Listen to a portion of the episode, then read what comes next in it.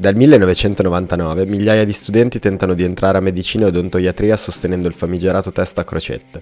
Quest'anno in circa 55.000 tra ragazzi e ragazze hanno provato ad entrare in uno dei 38 atenei italiani, a fronte però di una disponibilità di poco più di 15.000 posti.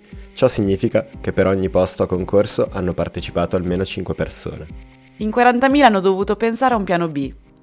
Alcuni attendono i ripescaggi, sperando di non essere assegnati a un ateneo troppo lontano da casa.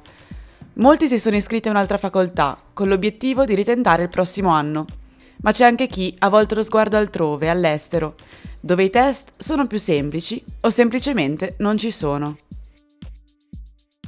Questo progetto è stato realizzato per il corso di giornalismo investigativo dell'Università di Bologna e vuole raccontare e indagare il fenomeno degli studenti di medicina che studiano all'estero, in particolare in Est Europa, a partire dalle loro storie. Siamo Pierluigi, Beatrice, Andrea e Lorenzo e questo è Intrusi.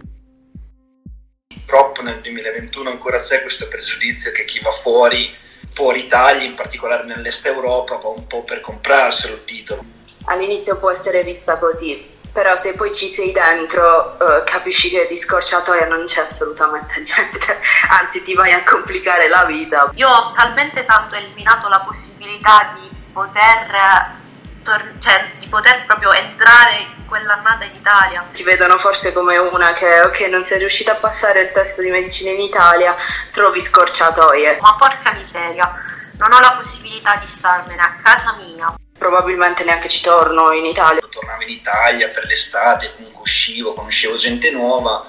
Ah, studio medicina dove? A Tirana, ah, ma allora te lo compri, però di base insomma nessuno ti regala niente. Curiosi, eh? Se volete saperne di più, ascoltate la puntata integrale del podcast Intrusi su tutti i canali di Compass Sonibo. A presto!